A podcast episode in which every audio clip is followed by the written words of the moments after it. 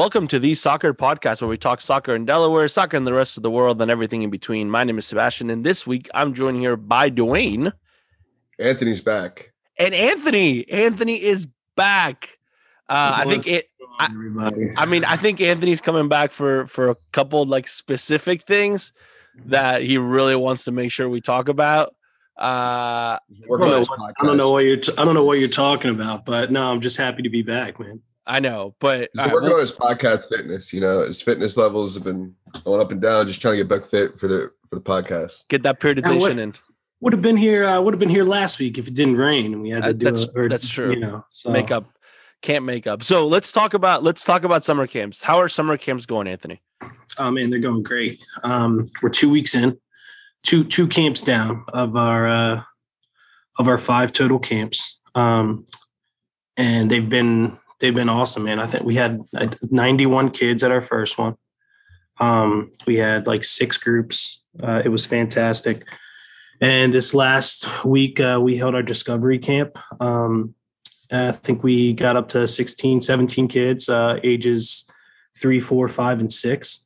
Um, and, you know, we had a blast, you know, just going over the fundamentals of soccer and, and playing a bunch of fun games. Um, and um, you know, it was hot out there, so we had a bunch of popsicle breaks, um, which the kids really enjoyed. Uh, but we're uh, we're looking forward to these last three camps. You know, the the Diamonds camp um, coming up. You know, where where the uh, Diamonds players are actually going to be like the counselors. I'm sure the kids are going to love that, getting to to play with those type of athletes.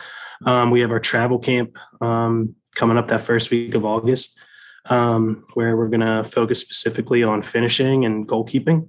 And then we have our last day camp um, uh, starts August 9th, which is basically the same thing we did in June, just a whole bunch of, um, you know, fun soccer games. We touch on some skills each day, like first day is maybe dribbling, second day passing, um, next day shooting. But, um, you know, we, we, we look to try to play a bunch of games, you know, where we invite everybody out to that one uh, from ages five all the way to you know close to 15 um, um, some player counselors and stuff like that. So you know we're really really excited. They're off to a great start. I think we've already had just in our first camp i think we eclipsed how many kids we had all of camps last year obviously with covid and stuff like that going on. But um, it's really just it's been a phenomenal start and um, you know a, a great thing for the club I, I think it's I think they've gone they've gone incredible. I was out there on Monday and Tuesday with Lila and Ethan.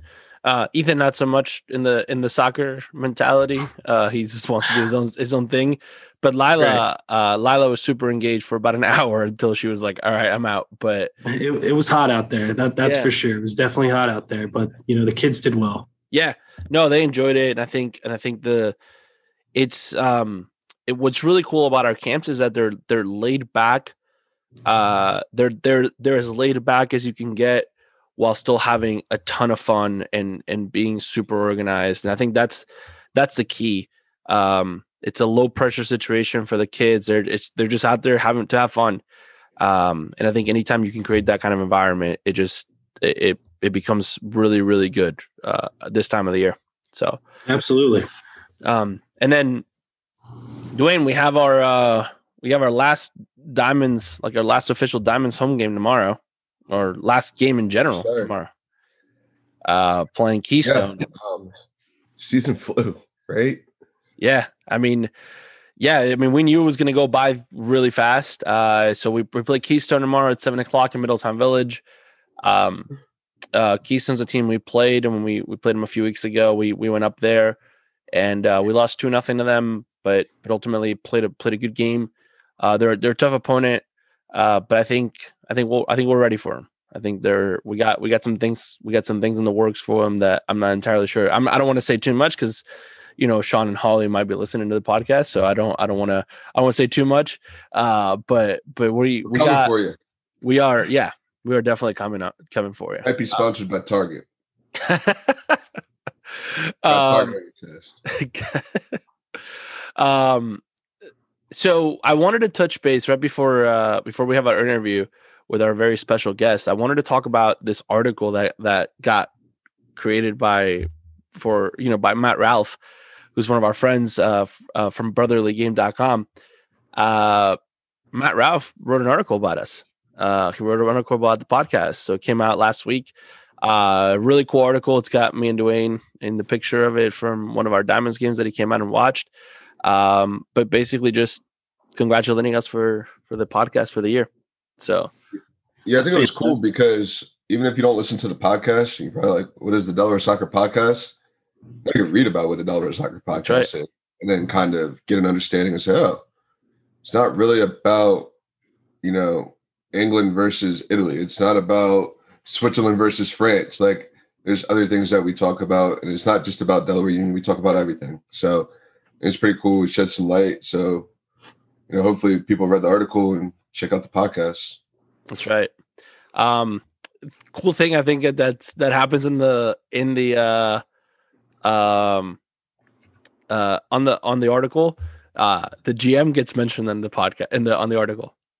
Yes, sir. The GM, the GM gets the GM gets his name on it, or not his name, but his, eh, but he gets he, gets he gets a shout out in the on the article. So I that thought, fun, but... I mean, listen, when I read that, I read that line like three or four times, um, just because that one was that one was pretty cool. Like that, I thought that was um like that was a very cool episode for me in general, um, and a very very emotional episode. But I think just in the fact that that um a, I know he listens to the podcast because uh, last week he was texting me. He wasn't happy with you, Dwayne, because uh, you had talking about the 2014 World Cup final.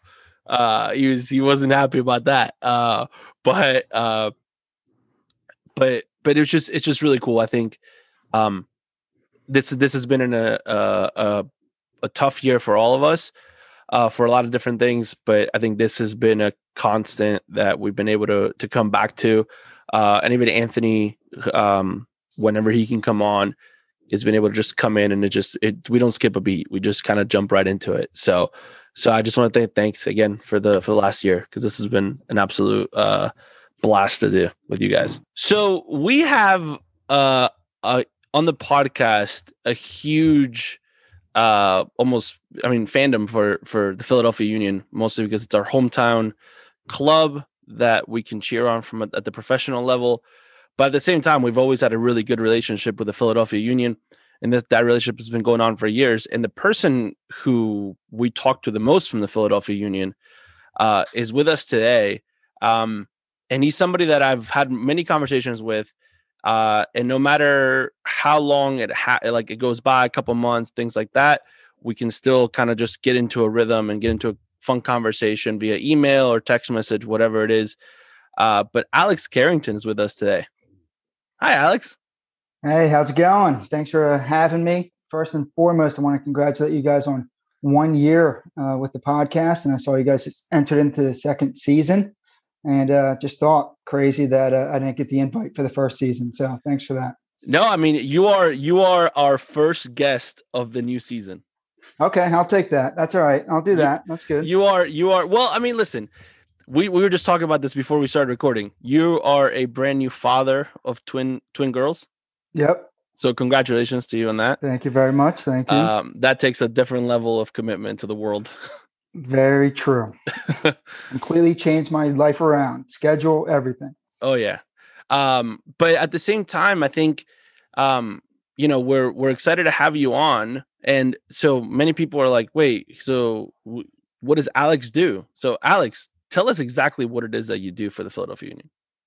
Yeah, so I'm I work. Uh, my my exact title is the group sales manager. So basically, I work in ticket sales for the Philadelphia Union, uh, and I help with relationships for for group tickets. So that's a lot of our youth soccer partners, like the Delaware Union. Um, so I help establish those relationships and get youth soccer teams to come out to Philadelphia Union games. I do one of my big ones is I get high schools to play in our stadium, uh, and they sell tickets to then get to play an actual high school game inside Subaru Park, which is awesome. It's one of the most fun things I've done in my career.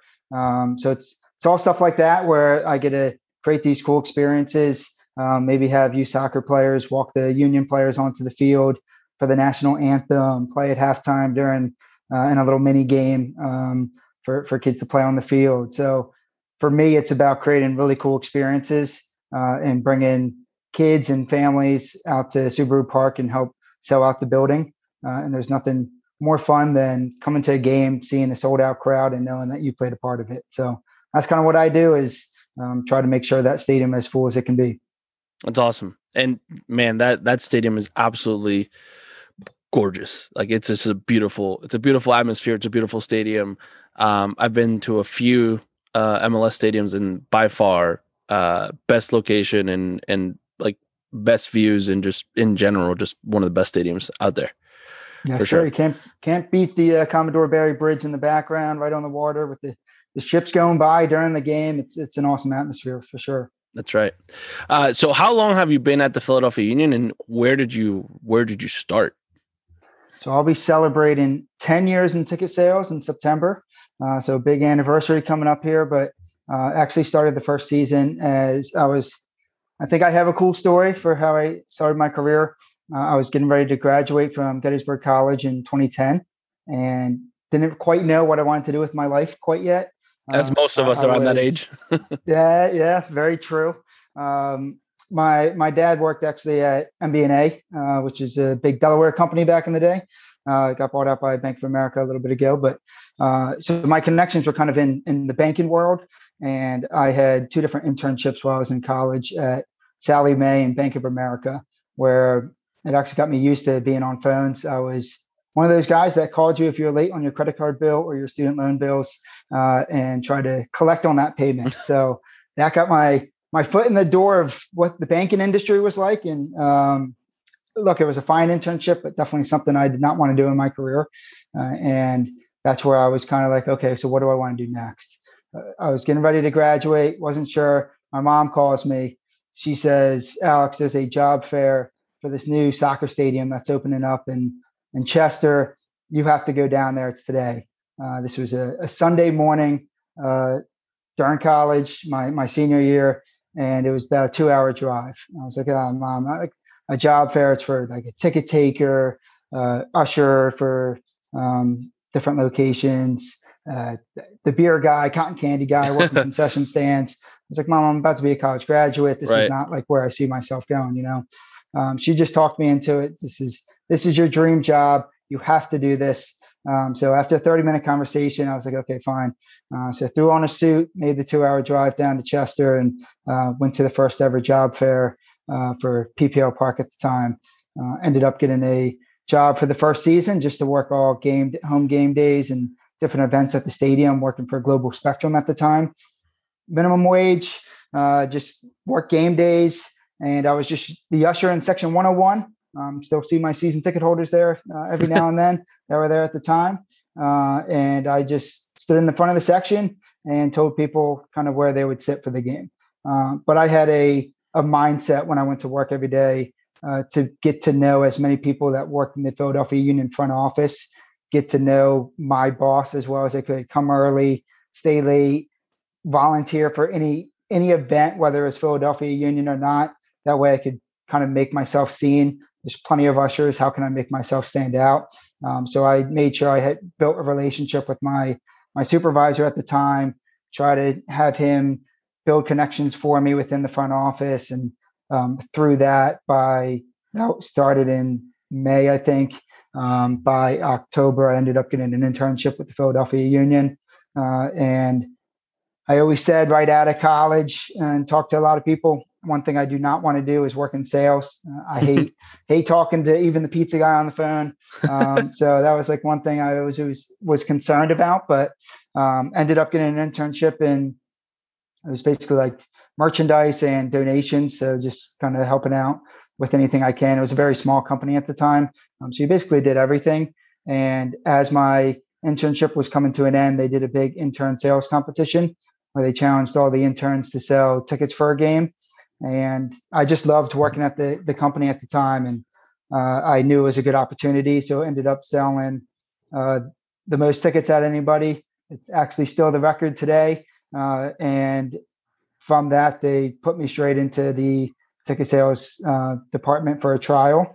I think I started the next week, and uh, here I am still today selling tickets, and uh, it's a huge passion of mine. Absolutely love it. It's not what I thought it was, where it was just cold calling people and um, having people hang up on you all the time, stuff like that. It's actually, as you know, Sebastian's just building relationships with people. And um, I have true friends that I've worked with for 10 years now. And uh, it's not about just taking their money and giving them seats. It's, it's really about um, just seeing how cool of a relationship we can build, what, what cool experiences we can give them. And um, now it's fun to have the new guys start with the union and kind of train them on how I've been doing things for 10 years now and um, can use my leadership skills to kind of help train them and uh, continue to bring more and more fans to the building. Um, so it's just been a lot of fun seeing my career grow and the journey that I started with. It's it's pretty cool, and I still thank my mom every day for for making me do that job for. That's awesome. Um, I think the I think the big takeaway is the the idea that's about relationships. I feel like uh, a lot of the interviews we've had over the last year have always been about the idea of building relationships and and just finding good people in the world, right? And I think um, I think you know when I get an email from you, I don't ever look at it and going like, "Oh man, not again," right? Because it it doesn't feel like that at all. It, feels absolutely like a relationship that you and I have. Sometimes it works out, sometimes it doesn't. Uh, but the the one thing that I always know is that uh, a if I have to ask you for something, if I have to ask you a question or something like that, I can email you. Boom, I get an answer right away. Um, and uh, and th- those things are usually those are those are the things that are really big for us. I think from a community standpoint as well. So, what what was that an was that an unpaid internship that you did with the uh, with the union? Correct. It was an unpaid internship.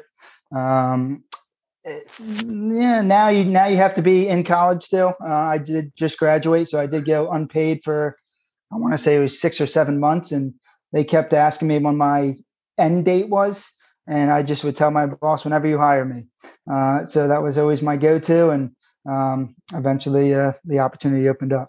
Because that, that's that's pretty awesome that you didn't want to get into sales but then you end up taking an unpaid internship to do what you really didn't want to get into and now it ended up being such a fantastic decision on your life. That that's awesome.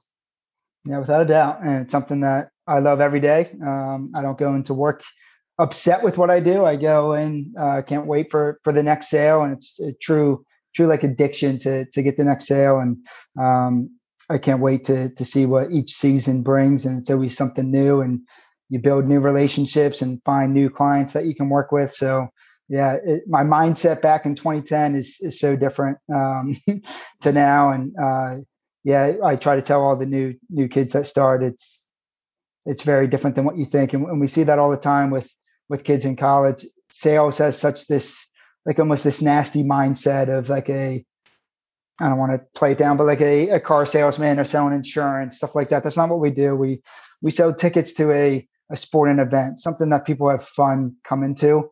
Um, so we're just we're just trying to sell out the building to make the atmosphere more fun, and uh, that's what makes it a, a, fun time for us and makes it a little bit easier. And when the team's playing great, like we have for the past three years, it makes it much more easier than those. Uh, oh, I'm sure. Maybe first seven years of my career. So. Well, and I think that leads me to my to the next question is: so have you seen? So as the team has grown, um, and obviously you know at times winning helps uh especially you know to create that atmosphere but but have you seen the what have you seen from the growth of the the support around the community like what what has been the growth over the last 10 years with this team when it comes to the community outreach because i think that's a that's a big part of what the philadelphia union in general do yeah i think there's a few things that are bigger now than it was when i first started um, Chester has always been a big, big part of it. How can we help Chester? We're, that's where we're based. Um, so our mindset from our foundation, uh, any money that comes in towards our foundation is always going to go back to Chester. Um, so I think one of the coolest things that we've done now is uh, right before the pandemic started is we um, did start a, a, high school soccer program in Chester uh, for the Chester High, uh, which is something that forget how many years it's been, but it's been quite a long time since Chester High School has had a soccer program, and that's fully funded by the Philadelphia Union. So we take care of all the fields, the jerseys, which are pretty awesome. You got to check them out. But um, last year or 2019, uh, we all went to the full staff went to Chester High School game, and we're all on the sidelines cheering them on. Uh, so it's really really cool to see the how we can help out the community and kind of work with them and there's always days where we're going around and like Juneteenth, we went to Chester um, High School to kind of clean it up, and um, it's always always that's number one mindset is how can we help in Chester.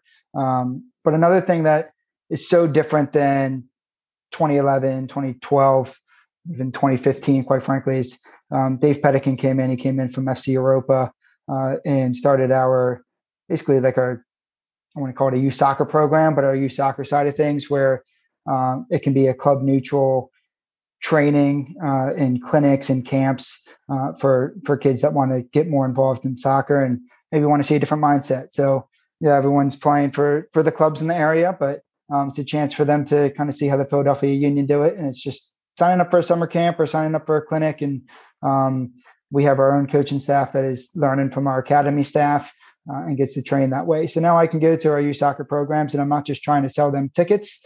I can give them um, ways that we can get them involved with our coaches and see kind of how we go about our practices every day. Uh, so it makes it a little bit easier for my conversations where I can relate a little bit more to to your guys' coaching staff and say, hey, if you guys need help with with training, how's the Philadelphia Union doing it? Um, I, I, have resources now where I can put you in touch with our people, uh, which is something we haven't had before. So I think that's a huge aspect of how we can help the community, and that's just started and started right before um, the pandemic hit, which is a little setback, but um, that that department's growing hugely, and uh, I'm excited to see where that goes uh, and how we can grow with the community on that one. And I think that's that's a big part of anytime we've either been at the um, and I've gone to, to YSC to look at the the, the academy, the school, uh, the residency program, and any of the other programs that the Philadelphia and do in general. I think there's a big sense of um, not only is it a fun environment, but a welcoming environment. Um, you know, even starts for, for, me, it starts with the players, right? So even at the academy level, um, you walk around and everybody shakes your hand and introduces themselves, and and I'm sure it's also helped the fact that like now the Union Two are, are training out of the uh, out of Chester. They're you know they're everyone's in the the training facility there now. It's it's bringing everybody closer to the stadium, which I think which I think potentially helps. Um, so now in your role, uh, you work in the front office of the club, right? And we, and I think at times, do you think the front office, uh, the idea of a front office career in a professional sport, sometimes either gets overlooked or or is not at times you know everybody wants to ultimately play on the team right? Like that's like everyone at, at 10 or 11 years old that's a lot of the times that's the dream is uh, i want to play in the stadium i don't but there's so much behind the scenes that makes the machine ultimately function right? Uh, but do, do you think at times the front office gets overlooked uh, or, or do you think that's changing now with with there being more exposure to to different careers and different different avenues I would say it's definitely changing slightly. Uh, when I was graduating, I didn't even think it was an option. Uh, I thought, who wouldn't want to work in sports? Uh, so, how would I ever get a job in sports? Why would I even try? Quite frankly, um, I didn't think it would even be a possible uh, dream that I could hit. Um, now, I mean, there's sports management majors in just about every college, and we have so many people that are applying for just our inside sales program that we have every year um, to get inside to, to sales. So, I mean, sales is such an easy way to kind of get in now. Um, but yeah, it's definitely still, my opinion, overlooked because I think it's still the mindset where you wanted to to play and now you're kind of moving on. You can't play anymore, so you're just going on to do whatever you want to do next in your life and uh, your career in sports is over. And it certainly doesn't have to be that way. Um, I thought it was probably that way and i was looking other ways and then um, figured out we had this team coming in and an opportunity came up. So for me it's you just got to kind of go for it and uh, there's there's plenty of opportunities in sports and it's definitely a tight market it's a small small market and uh, depends on your mindset. A lot of times you do have to kind of move around for that right opportunity. I lucked out. I'm a delaware guy. I don't know if i if everyone knows that but um, so i get to kind of stay close to home and my wife is from here as well. So um, Philadelphia Union. I'm I played soccer my whole life as well, and um, so it's just it's the perfect dream job for me uh, to be able to stay home and stay um, in in soccer as well. So it all depends. I think for me, if, if someone really wants to get into sports now, it's all about your internships. Uh, we we hire a ton of our interns into our sales department. Um, right now, we have a new inside sales class that just started think there's seven total inside sales um, representatives, and two of them were interns with us. So that's a huge way to get your way into a sports department is to um, first volunteer all the time. You can volunteer on game days, no matter how maybe even starting at 14 years old before in high school kids all the time volunteer. Uh, and then after that, once you're in college, start signing up for those internships. Never too early to get that experience. Um, you can always reach out to me if you're with Delaware Union. Happy to yeah. help and put you in the right way um, and and get your resume out there. But um, for me, that's how that's the best way to to get into sports is to get an internship. Do your best you can during that internship. Meet as many people as you can. Network, uh, and then you can get yourself into that front office. So, is it overlooked? Maybe, but it's also it is definitely a competitive industry without a doubt. Sounds now, like you need to be the beer guy. the beer guy sounds like the best internship. You got that high level person. I'm not sure. high level executive. I'm not sure you can be 14 to do that one though. Yeah, that's very true. Good point. that one might be a little tough. Soccer Dan would say. Hey. Yeah. Um. Now, now, so uh, you're from Delaware. Anthony's from Delaware. Dwayne's from Delaware. I'm the I'm kind of the odd one out here. I'm not, I'm not from Delaware, but the one thing that's always fascinated me about living living in Delaware or being around the Philly area, and maybe Dwayne's not necessarily a big part of this because he's not a he's not a he's not necessarily a Philadelphia sports fan. Uh, but I know Anthony is. So, what is it about Philly sports in general, and at the same time, is the Philadelphia Union to a certain extent a little bit of the the the outcast in that like Philly like that Philly sports mindset just because the Philadelphia Union does bring in a lot more people from other places like New Jersey there are fans of the Philadelphia Union in, in Jersey just because it becomes easier to become a Philadelphia Union fan than it is a Red Bulls fan to a certain extent even though technically they play in Jersey. So what is it about what is it about Philly sports? It's all about the passion. Uh, fans are definitely very passionate, uh, which is something we can build off of with our Sons of Ben in the supporter section.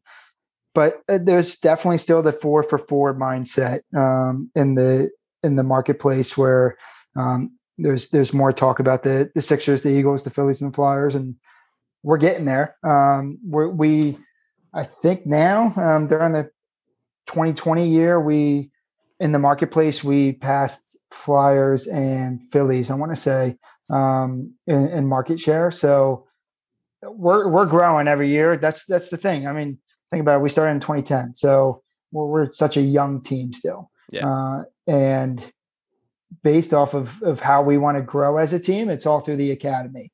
So not only are we a young team, but our academy is very young as well, and we're st- starting to finally see um, those players kind of start to to grow within our in our first team, and we saw that with Brenden Aaronson and Delaware boy Mark McKenzie, um, both getting starts with the first team, and um, now getting sold to go play overseas, and now getting starts for the U.S. men's national team, and now we start. They're just because they're not playing for us anymore, they're still representing our club, they're still representing our region, uh, and it's just a awesome opportunity to have local kids be able to look up to that. So we're building lifetime fans that are 10 years old right now, and when they're 50 years old, their kids are going to be coming to games, and we're slowly going to have more lifetime fans that are um, starting as 10 year olds that maybe walked out.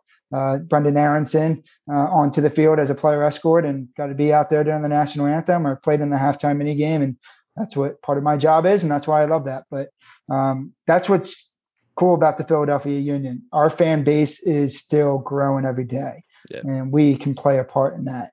Uh, Sixers, Eagles, Flyers, uh, Phillies, their fan bases have been the same thing probably for um, 50 years now. And yeah, you have families that bring in new kids, and there's still going to be um, somewhat of growth there, but they've kind of plateaued while the MLS is just growing and growing every year. We're bringing in new teams.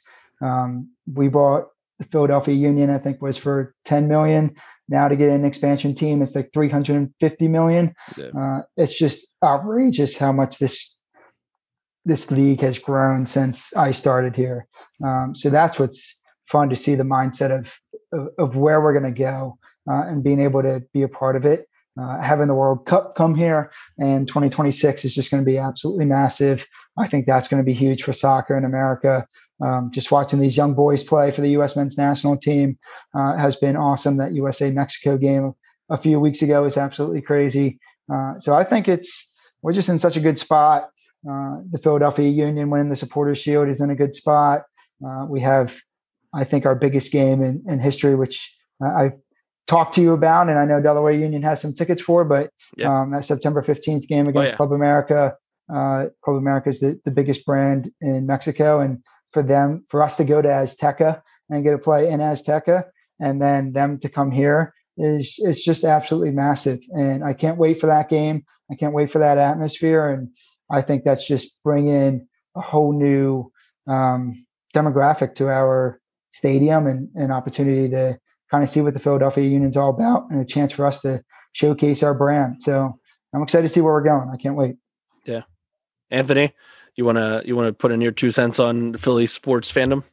No, just uh I I think there there used to be a team, Philadelphia KiXX, that were indoor.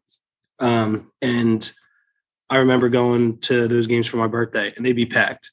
So like the, there there's a market in j- this area that like wants soccer and needs soccer. Um, and it really just is about with all Philadelphia sports is like, can you take on the mentality of like a hard knock city, like a city, like an area that like works for everything that they have. And I mean, if you kind of watch like the Union's style of play, it kind of like embodies that. Like, uh, you know, we're, we're physical, like we're, we're gritty. Um, Jim Curtin, I think, has done a really good job of like um, making that known that that's the way that they're going to play. It doesn't really matter how, but we're going to get a result somehow, some way in Philadelphia, really, it doesn't matter what your sport is. That's what they look for. Like, can you can you be gritty? Can you find a way to win? Can you be passionate?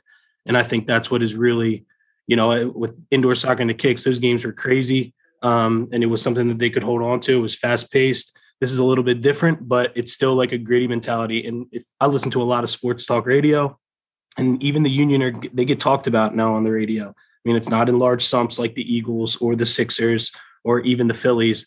Um, but I mean, it's almost just as much right there with the Flyers these days, you know. So it's like it, it's just like Alex said, it is on the rise, and as they continue to do better and better, the, the city's just going to embrace them even more. So I, I think, you know, it's it's it, it, stinks that they're not right in the uh, heart of the city like all the other uh, arenas are. I think that like kind of you know those people that just take the subway to the game. You know, there's a lot of them, um, but um, just for you know kind of how the union is built and like how they play soccer and how like they they perceive like grittiness like i guess just grittiness you know it's just like the union have that and i think a lot of people as as the union continue to do better and better and get more players signed to play overseas and and stuff like that like alex was saying it, it's it's only a matter of time it's only been 10 years these other sports have been around for 100 years you know philly's 18 like 90 something like that so like it's only been 10 years it, it's going to be there soon yeah, for sure. I was just going to add to that. Um, hey, we, we, might not be in the city, but this is a Delaware podcast. We're closer to Delaware, so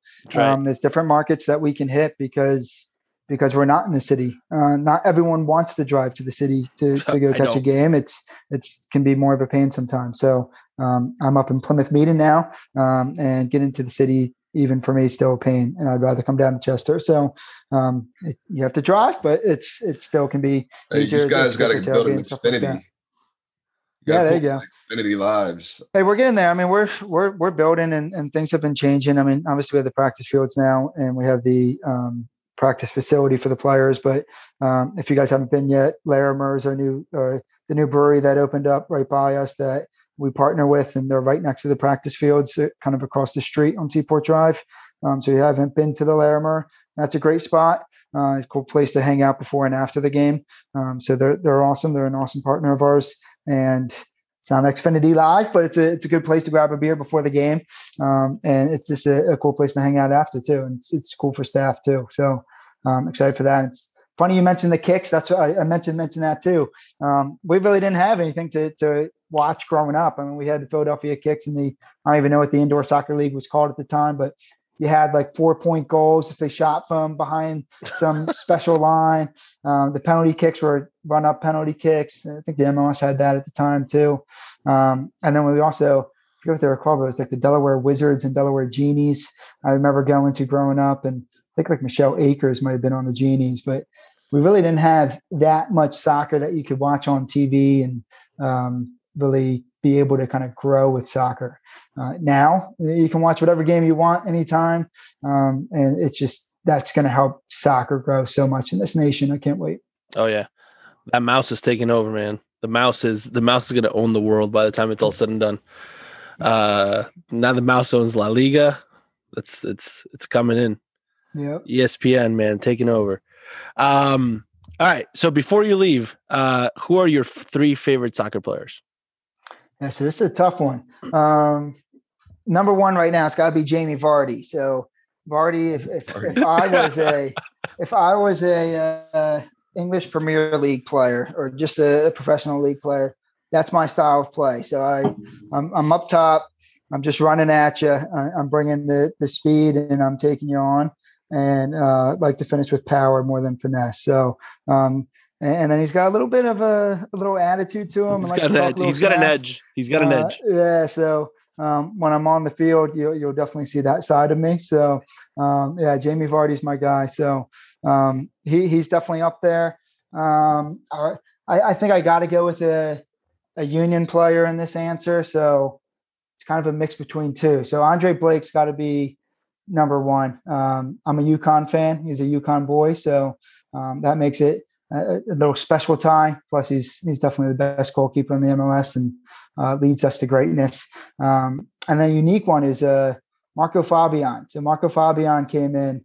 Uh, he might have not been the best player for the Philadelphia Union, but uh, he opened uh, some doors for us and um, made me realize there's a market that we haven't been hitting and um, build some really good connections. And he was really great at getting out in the community. Um, so Marco was just a a good guy that really helped us um, establish some really good relationships and um, seeing that with sales for the for the Club America game. And um, I think it's going to be great with what Marco Fabian did for us, even though it was a, a one small year, um, but he did some really key player appearances that really helped us out. So um, is he really a top three player for me? No, but I do want to mention him. um, so my final one is going to be Landon Donovan. If I have to name a U.S. men's national team player, he comes to mind as like my best memories growing up is, is stuff that Landon did and that goal against Algeria and just kind of celebrating and stuff along those lines. So Landon's always the the U.S. player that comes to mind right now, and I'm hoping uh, we can get some more memories like that uh, as we approach the next World Cup. Awesome.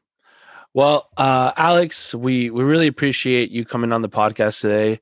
Um, it's taken a year to get you on, but uh, but I can guarantee you it won't take another year to get you back on though. Um, and uh, uh, I know I'm going to see you on uh, July 17th, next home game for the for the Union against DC United. Uh, and then at the same time, if anybody else wants to see Alex, uh, he's at the field. He's he's there for the games. Uh, September 15th, he'll be there for sure. You know, we saw those tickets on our website uh, for the for the game against Club America. So that'll be that'll be really fun. So Alex, thanks so much for coming on today. Gents, thanks for having me. You know, anytime you can reach out and uh, good luck with the, the rest of the podcast. And if you ever need anything in the future, let me know. Thanks. All right, we're moving on. Uh, Anthony, you've you've waited you've waited for like 30 plus minutes.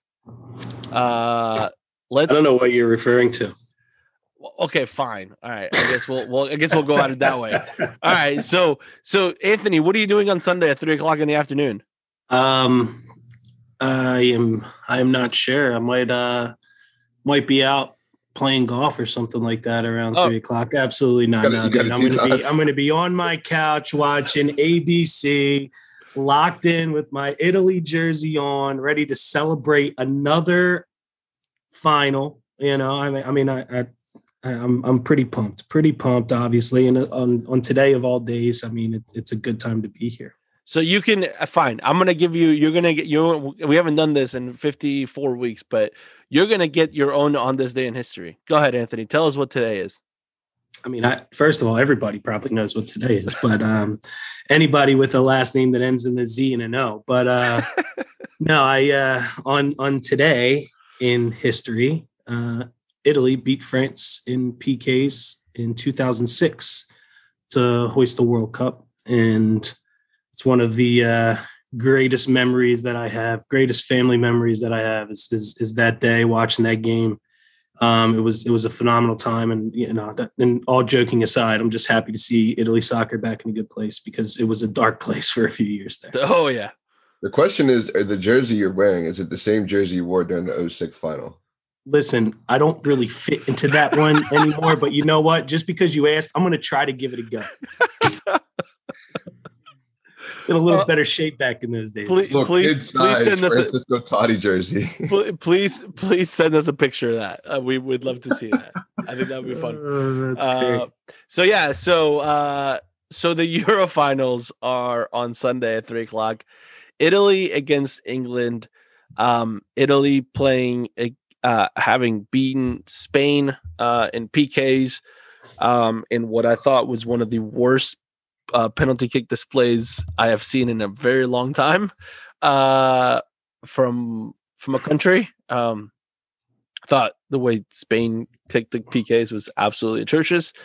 Um, but overall, I did. I mean, I think I think Italy was the better side. Um, you had one lapse in judgment um, with five defenders. You just let them right dribble right through the middle. But you know, there was overall the game was England or Italy was was the better team. I think. Yeah, um, I thought uh, definitely in regulation. I thought they were the better team. I, I, actually thought Spain was the better team for most of the overtime period. Uh, yeah. They got the momentum from the goal at the end, and I was actually just like happy to make it to PKs because I, I really felt like we were going to concede, especially in the first uh, the first overtime. The second overtime was kind of just kind of you know neither team really wanted to get forward much, but uh, that right. first overtime, Spain really took it to Italy. Yeah, yeah.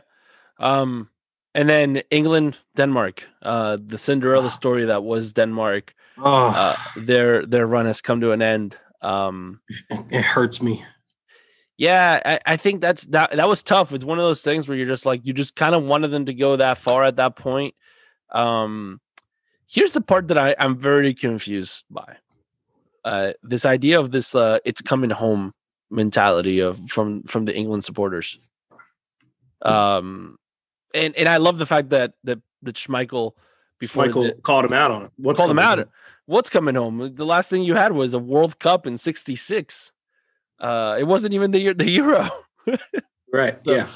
So I'm not entirely sure what like what they're really referring to as, as it's coming home. I mean, I don't know, birthplace. I mean, the fact that they haven't left their country for the entire. That, that's that's what Chiellini said. That's what Chiellini said. Uh, he's like, maybe it's coming home because they've played all of their matches on home soil. Yeah, they've traveled so, zero miles. Yeah, I mean, it, yeah. So I don't know. I, I I think it'll be a good game. Um, I'm curious to to see what Italy does. Um, Italy had been dominant for in possession for a lot of the Euros until they played Spain, so that was a little bit of a different look. Uh, so I'm I'm curious to see who's going to ultimately try to take the reins of the of the tempo of the game, um, or it could just go back and forth and just be an absolute like fantastic match. But I have a feeling that it's not going to go that. I, I don't think it's. Gonna, I don't think Italy has one job. That's to keep Harry Harry Kane at three goals. Uh, that's right. Yeah, Dwayne Dwayne is emotionally slash financially invested in Harry Kane not scoring another goal. He didn't score in the semi, so I think we're good. I think we're good. Patrick Schick, the leading goal scorer in the Euros. Let's go. Patrick Patrick Schick. Oh man. I mean, the fact that Harry Kane went what three games without scoring a goal, and then uh, and then all of a sudden scores four. He can turn it up real quick, right? yeah, he's ready to go. Um, but before we even get to the to the Euros, which almost becomes secondary in my life, uh, um, we Talk about the Gold Cup coming up, right? Yeah. Well, hold on. Before all that, like that, this is this is probably the the most important thing that's going to happen to soccer in 2021. Uh, Argentina and, and, Brazil are playing in a final. Uh, yeah. I mean, tomorrow night in Brazil again. Uh, having not been there since the 2014 World Cup. Uh, We're both up against the fans there. So, well, there's no fans in the Copa America. Yeah, I was gonna say there ain't no fans. Zero fans. You're All basically right. you're up against the uh the the seats. They could have had the Copa. Listen, those seats are fierce, man. The Copa I, America organizers could have called Alex and had it staged outside of the practice fields. Yeah, it wouldn't have mattered. like, it would have been the same result, right? Yeah. Uh, I'm happy so, they're on opposite days too. Oh, for sure. Yeah, yeah. I'm I'm I'm slightly upset. Like at, at eight o'clock, like in that second half of the Diamonds game, you might see me check out and just like all of a sudden Dwayne's got to coach the game by himself. Cause yeah, I can bring the projector up there and we can halftime pool and see if we can plug it in. Yeah, there you go. um, but but yeah, so uh, so tomorrow night, Argentina Brazil in the Copa America final. Um, Argentina beating Colombia in a in a PK shootout, which was uh probably the most exciting PK shootout I've seen in a long time. Uh, only for one reason, uh, and this kind of leads me to my player of the match ahead of time, or one of my two player of the match. Uh, Dibu Martinez, man, Emiliano Martinez, who had uh, been at Arsenal for a long time as a backup to Ospina, and um, and then has a has a really good year when Leno got injured, uh, and then ultimately goes to Aston Villa and gets called up to the national team after having a fantastic season at Aston Villa, um, and earns a starting spot, and then decides to just all of a sudden, like out of nowhere, starts trash talking the Colombian players before the PKs. Like as they're about to shoot, he's going, "Sorry, bro, but I'm gonna eat you alive." Like that's what he said. I know that's awesome. Like just and what's great again, there's no fans, so you just you hear, hear you can hear everything, and you're just like, man, this guy is locked in. Like he's got, he is in their mind. He is a Jedi, like doing mind tricks on these guys.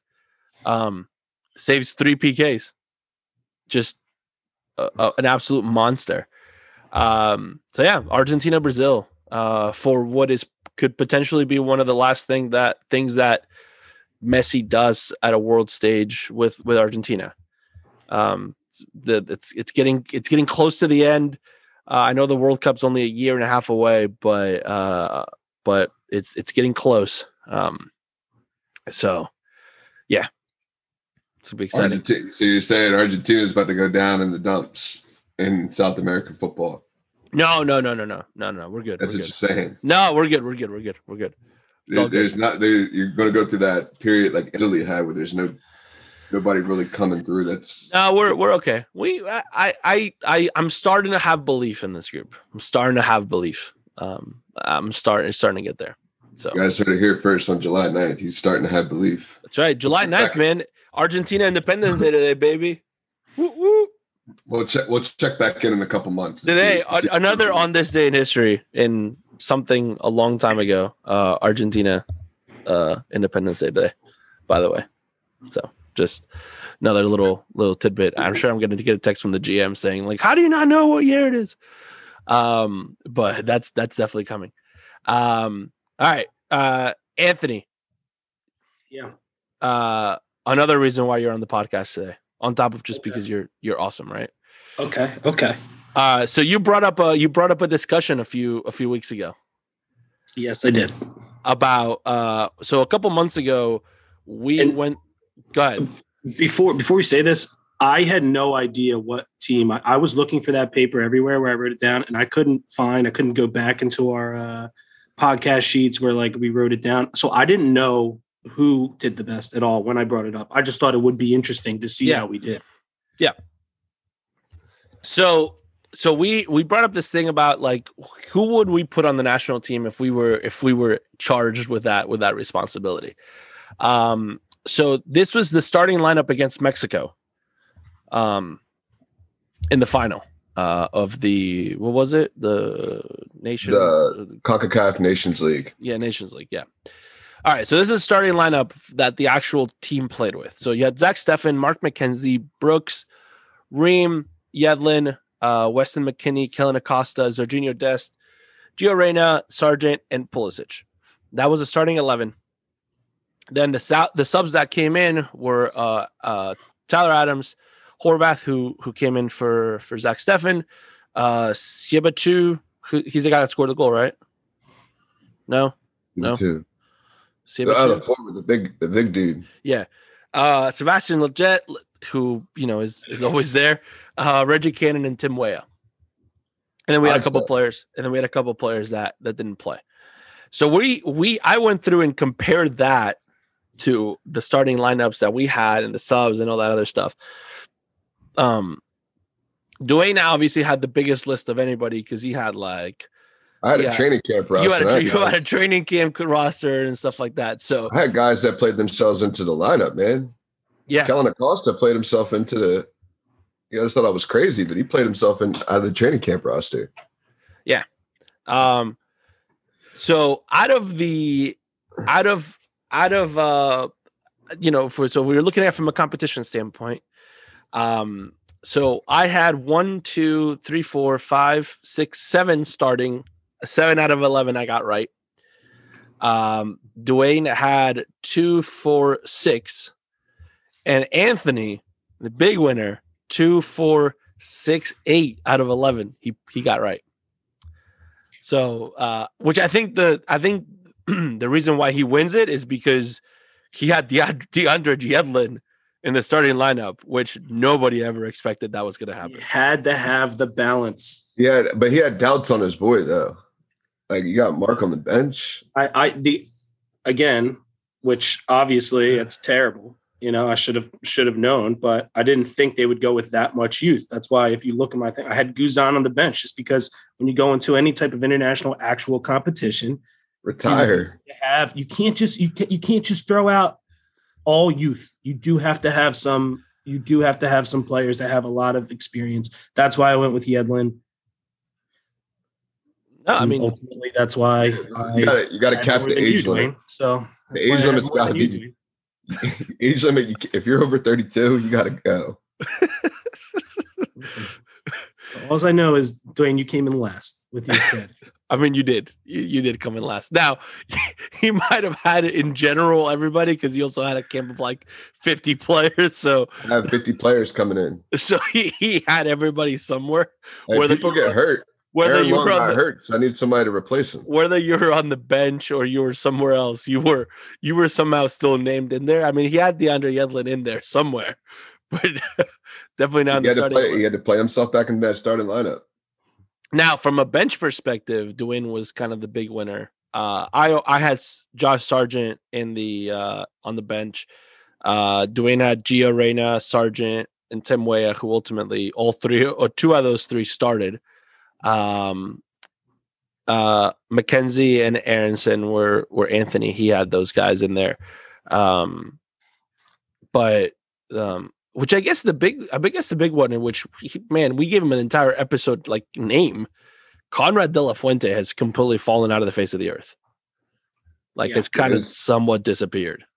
Well, he just got moved over to Lille, so hopefully got some more time. I mean, you got to look at his situation. Who you starting over? Yeah, play. I mean, Barcelona, at least at least getting no time over there. I mean, at least he'll at least he'll play. He'll play what uh opposite of Tim Weah, right? On the other side of Tim Weah.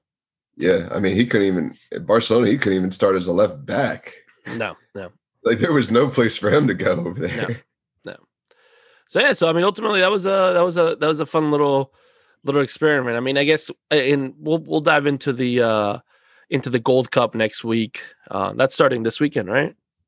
Isn't it? Um That's today. Prelim games might be today or the tenth. I don't know. I have I have oh Sunday. Uh, USA plays Haiti. Um, yeah. I have lost somewhat interest in the Gold Cup, considering I saw the starting lineup or the the camp. It, I saw Brad Guzan's name on it, so I was like, "All right, I'm out." Like I no longer, I no longer care about this. I no longer care. You couldn't uh, find another keeper in America. Sebastian Lletget might be the goalkeeper, man. Why not? He can do mm-hmm. everything. He drives the bus anyway, so might as well. Against Haiti, anybody could probably be the goalkeeper. Oh, that's messed up. That's messed up. Watch, watch, watch Haiti pull off the upset. It should be six nothing in the first ten minutes, but watch, watch Haiti pull off the upset, man. All those Haiti fans gonna be mad at you. If they pull off the upset, we're all leaving the country. We're, we're gonna pull a uh, Akinola and switch our allegiance to Canada. I thought we were saying we are moving the podcast to Haiti. No, I'm not moving the podcast to Haiti. no, okay. All right. Um, all right. Uh, player of the match. Uh, so I alluded to Dibu Martinez being one of them. The other one is going to be Messi, uh, because uh, I mean he played with a bloody ankle for the majority of. So Frank Fabra, who's one of my favorite left backs, um, plays at Boca Juniors, comes into the game, fouls Messi, messes up his ankle, and as Messi's on the floor, Fabra goes in, gives him a high five, and asks him for his jersey. In that moment, goes, "Yo, let me get that jersey after the game." I mean, I don't, I don't know. I love it. I love it. I think it's it's. Just say the next words out of Messi's mouth probably weren't for the podcast. I, I, I don't know, man. You you take out you go after this guy who's the one of the best players in the world, if not the best player in the world. You make his ankle bloody, uh, which that takes some skill to do to, for your ankle to bleed. That's not like a regular foul, right? Like, no, for your ankle to bleed through your sock, uh, and uh, and you ask him for his jersey as he's on the ground. uh, so mine goes out to Messi just because I've the the way he's like he's really like in right now. Uh, Dwayne, who's yours? Um, I'm gonna give mine out to the St. Vincent national team. So, um, quick little story. Um, St. Vincent had a volcano eruption back in like April. One of Anthony's players is actually on vacation down there and got trapped. Um, mm-hmm. They, had a, uh, they had a volcano eruption back in April, so a lot of people got misplaced. Um, they had players living with their coach. Um, so that was just the first part, and they're trying to train to get into the Gold Cup. So um, then they have to fly to another country. I think they flew to like Grenada. They're training out there um, using another country's facilities and they have to fly to another island to get visas just to come to America. Only 13 of their 22 players were able to get visas. So now you already lost nine players. On top of that, their starting goalkeeper got shot and killed in, before they could play. Oof. So now they don't have a goalkeeper. Um, so then they had to have a center back play as their goalkeeper. Ultimately, they still played in the Gold Cup preliminary round, lost to Haiti 6 1. But just big shout out to them for even making it to the Gold Cup preliminary round because you could could have just packed it up and shut it down after the volcano eruption and just said, "Hey, we don't have the facilities." No, it's still that's resiliency right there, man. That's resiliency. It, I mean, it shows like what kind of like we kind of bag on like the Concacaf teams that the U.S. always beats on, but then at the same time, you got to look at the circumstances they're oh, coming oh, yeah. from. Like, yeah, you got to fly to another country just to get a visa. Yeah, just to fly here. Yeah. That that's a that's a fantastic story. Yeah. Anthony, who's your player that your, your player of the match? Well, I wish Dwayne was after mine because now I'm going to sound like a jerk. But um, no, I uh, I went with Chiellini, kind of the same reason uh, you went with uh, Dibu because the trash talk that he had with Diaba just to set the tone. And it was I, I I might be wrong, but didn't they they flipped the coin twice there? because they couldn't just come to an agreement on which side to shoot on? I bet, I don't remember. I'm pretty sure they did, and he beat him in both. While he like half punched him in the face, while he kept like pushing him out of the way, like you already have a physically, you know, in, in yeah, definitely. Face, he was so angry that yeah. Was doing all this, and you know, I, I, just, I mean, really set the tone. And now he's already talking trash for, about England with uh, all their home appearances throughout this thing. So I just I can really get behind that. that that's an Italian at work right there. Well, we're gonna we're gonna we're gonna move on to the on on this day in soccer history and just keep with the Italian theme because apparently that's where we are this week. Um, so Roberto Mancini, who is also the manager at for the Italian national team, um, signs a fi- new five year contract with Manchester City in 2012 today, July 9th. So wow. this is all this is coming right after um, Sergio Aguero scored that goal. Sergio Aguero scores against QPR um, to to give them. QPR has the, never been back to the top. no, no, no, no. Poor QPR. Uh, but yeah, that gave him the first title, you know, in in the top flight um, in 60 years of history. Um, so he had come in just a few years before. He had won the FA Cup in 2011. So in 2012, he wins the the, the Premier League. Um, ultimately, to be fired ten months later uh, after after losing um, in the FA Cup final to Wigan of all teams. Uh, he also didn't have a really good Uh, he also didn't really have a good Champions League years there. He they went on the group stage two years in a row. Uh, him and and Carlos Tevez got into uh, to some arguments. Uh, but yeah, on this day in history, he signed a five year deal that he only got ten months out of. Yeah, that's, I mean, that was the start of City. I mean, but hey, he's but on Sunday he's at Wembley, so you know that's that that leaves out a lot of people that are not circle, full circle that, are that, that are that are that are not yeah back in that Wigan game. That's right. Uh, so uh, He's so, yeah. definitely gonna have somebody in the stands with like a Wigan poster or Wigan jersey or Wigan jersey for sure. I watch all the England all the England supporters all in Wigan jerseys. like seriously, that would be really cool. Uh yeah. you Southgate think, has to go. You think you think Amazon Amazon could ship me a Wigan jersey in the next like 24 hours? Amazon probably Soccer.com probably get it to you and maybe that. Maybe. Soccer.com uh, will have it at your door by 10 p.m. today. And that's not an endorsement to soccer.com. uh, all right. Fair play of the week. Uh, my fair play of the week goes to uh, somewhat of a sarcastic fair play of the week from my part uh, Jair Bolsonaro, who is the president of Brazil, um, because this guy, as a president of a country, who I don't, I'm from from my understanding or my limited understanding of politics, he's not very much liked in the country in general. Uh, decides to uh, basically say that Brazil's going to put five on Argentina tomorrow night.